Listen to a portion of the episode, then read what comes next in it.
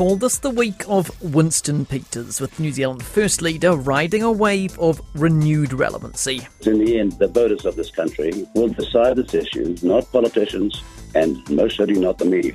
Kia ora, ko Craig McCulloch and nei te pūrongo tōranga pū mō tēnei wiki. Welcome to Focus on Politics. I'm Craig McCulloch.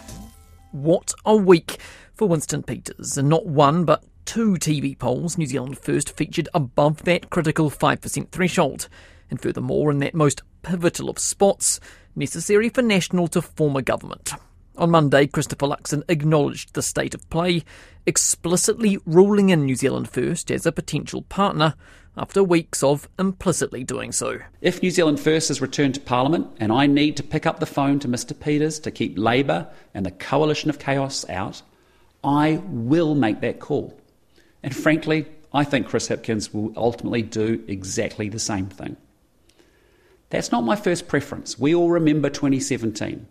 New Zealand First hasn't gone with National in 27 years and could choose Labour again. But that decision is ultimately up to you. Because at the end of the day, elections are about choices. So if you want to change the government, then I'm asking you to vote for change and choose a better New Zealand. I'm asking you to party vote National. A double edged message from the National leader, a reluctant yes to New Zealand first, but an effective plea to voters. I'll make that call if I have to, but please don't make me. If there was any doubt about the subtext, National's campaign chair Chris Bishop soon put that to rest, speaking to Ingrid Hipkiss on Morning Report. I would describe them as a last resort option. Our preference But, but it's an option that you're, that you're going to take that you're prepared no, to take, that you are prepared to take? It's an option that we're saying, is, if required, Mr. Luxon will pick up the phone to Mr. Peters. How would it possibly work? It sounds like a worst case scenario for voters. Well, it's it's a worst case scenario for us as well. What a way to start a constructive working relationship. The man himself, Winston Peters, also appeared on Morning Report with Corin Dann to give his response even if a somewhat opaque one. We believe in democracy, we believe in the people, and we believe that they've got the only say, and we've stuck to our guns and packed the halls everywhere, and we've got to go on doing that, ensuring that a thing called democracy prevails and not influencers mm. and opinion makers. That may be the case, but he has ruled you in now. Are you pleased about that? well, again, ruled you in. That's just not what how and uh, the seriousness of democracy is conducted well, it has been in the past because John Key ruled you out once. It's been done before, so it is. It, there is a precedent for this. Well, yes, but Mr. Key, when he lost the flag and lost the Northland by-election, realised the game was up for him because he behaved that way, didn't he? And I hope they've learned something now and understand a bit more about what democracy is and how it works. Mm, okay. To digest the fallout from National's gambit on the wider electoral landscape, listen here to RNZ's political editor, Jane Patterson these questions first started coming up, New Zealand First wasn't polling as strongly and there was a bit of distance to the election. But as the time has drawn shorter, the questions have become more regular and this is the time that the National Party's lines now really don't work anymore. They have been dismissing New Zealand First as a mm. hypothetical. They're not polling enough to come back to Parliament. We're not going to talk about them. Well, now they are polling around the, the four to five mark. They're an absolutely realistic possibility that they will get over that 5% threshold. So National needed to come out and make it clear either way. Just finally, Jane, are there any risks in in uh, Luxon's announcement today?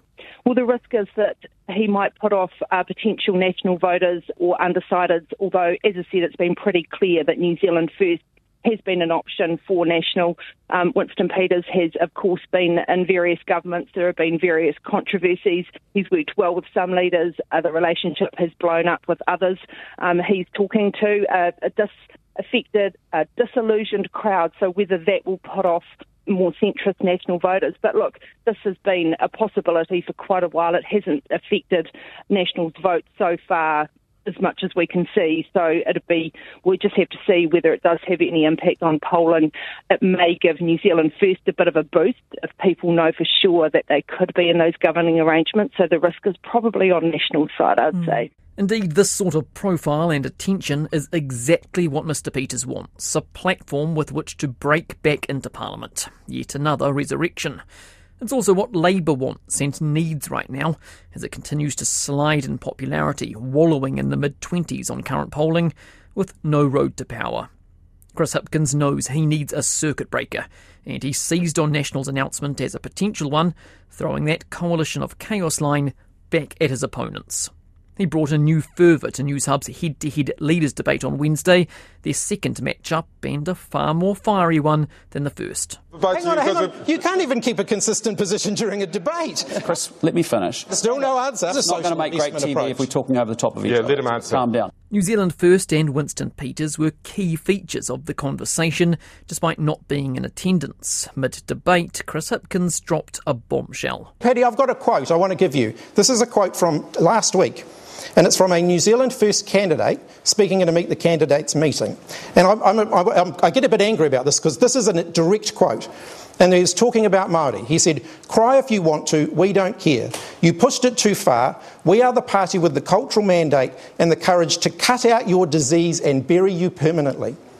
Christopher, you're willing to work with these people. Why? Well, I'll tell you why. Because look, I'll tell you what's going to happen is I don't want to work with the, well, I don't want to work with New Zealand First, but I am going to make the call if it means that I stop you to Party you and the Greens coming to power in three. Do you think that's racist? I do. I don't think that's acceptable why at all. are you willing I to don't think that's sitting around the acceptable at all. table? I don't think that's acceptable at all. But what I'd say to you is I, I'm being clear about it. I want people to understand what's at risk at this election. Winston Peters in three more years of you migration with to the New Party Zealand Māori and the as an Greens isn't Asian going to invasion. Okay, guys, willing to have I have to come in here. And you, and you worked with them for three years, And I'd never do it again. Yep, and you've and he's, and he's worked with you never for do it again. 27 years. Yep.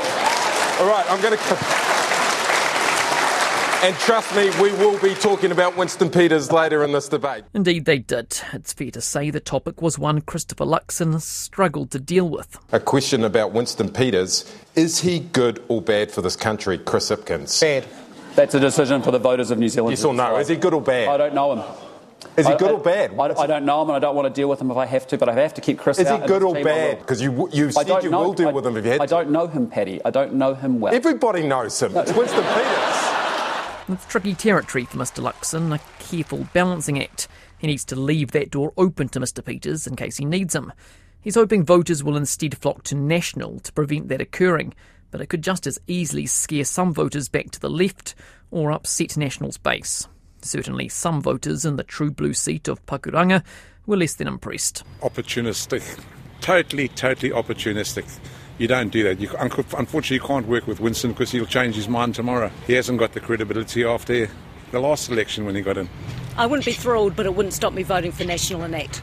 Problem is, I really don't trust Winston, so not not 100% happy about that. He hasn't proven himself over the years. He keeps on, you know, flip flopping all over the place, and um, I sometimes feel it's all about Winston rather than uh, New Zealand. Oh, turncoat, absolutely. He said he'd never would, and now he's going to. Just not happy. I just don't trust him because of that. He's got to make that make a choice to, to change the government, but I think getting into bed with Winston is a pretty bad thing. I think that would be a terrible government for the people. None of those guys are people people, you know. They're just in it for the money, I reckon. Not really what we want as a representative of the country. Personally, I just think it can't get any worse, so if they think they can do it, then give them a go. And what would your dream coalition be for the government? Dream. Fire the whole lot and start again. Chris Hipkins clearly sees opportunity here. On Thursday, in the debate's aftermath, he renewed his line of attack, delivering a speech about race relations in Northland. He underlined his commitment to Te Tiriti and a partnership with Māori, but then pivoted. Political parties have used race baiting and anti treaty politics to divide us during election campaigns in the past. But even when the polls were down as a country, we stood our ground and we held that back. In this election, we need to do that again. The National Act New Zealand First coalition of chaos and cuts puts all that we have worked so hard for at risk. And those with the most to lose include Māori and the place of Te Tiriti in New Zealand society. Chris Hipkins is a desperate guy in a desperate situation. As for Mr. Peters, he says that desperation is driving Labour to dirty tactics. He says his candidate's comments have been taken out of context. He says they were about Labour's push for co governance. Exactly what's going on. They're cancelling out democracy in this country, and that's what he was talking about. It's a somewhat risky strategy for Mr Hipkins, with race relations a contentious area, but he has little to lose when so low in the polls. Here's Corin Dann speaking with RNZ's political reporter, Katie Scotcher. Did he go too far, Chris Hipkins, with his speech yesterday and his comments about race baiting on the other side? What What is the sense there in terms of very delicate line to tread on, on issues? A very It was a strong, principled speech from his perspective. Some people have argued he should have done it months ago. But you know, he really did swing hard at those other parties in terms of accusing them of race baiting. Well, we saw after the debate on Wednesday night, he came out and admitted that the uh, campaign for Labour and himself has been pretty low energy for the last three weeks, and he promised to be fired up and bring a lot of energy uh, for what he called the sprint of the last two weeks of the campaign. So I don't think it was necessarily surprising how strong he came out swinging yesterday. I think we can expect to see kind of a similar flavour for the next two weeks. Labour has also continued to question the feasibility of any governing arrangement involving National Act and New Zealand First, throwing that coalition of chaos line back at them. While there are areas of policy agreement between the three players, there are strong differences too, never mind the personality clashes.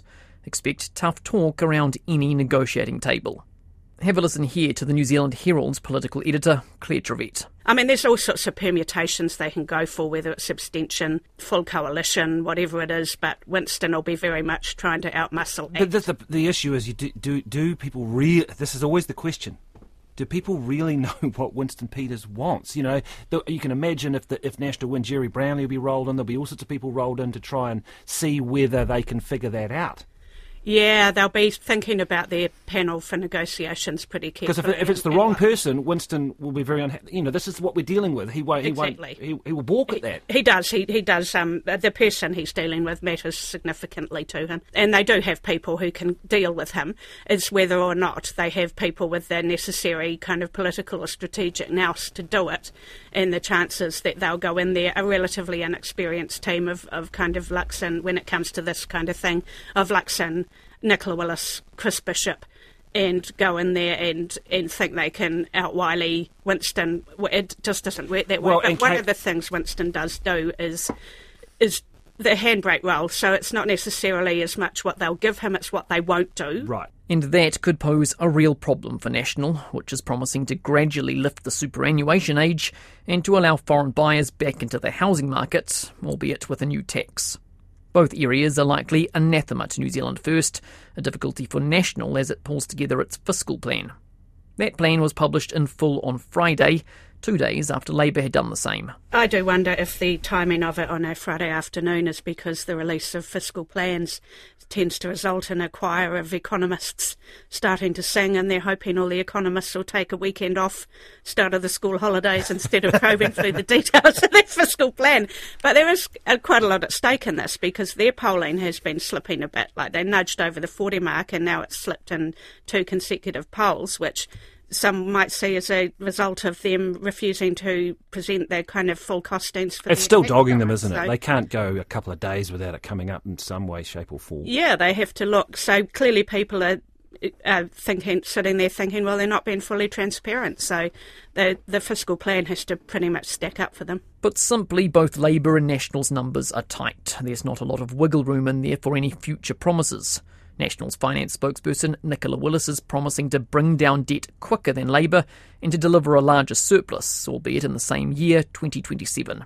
She says she's confident there are no holes. What we have done at every step in our financial process is take a conservative approach.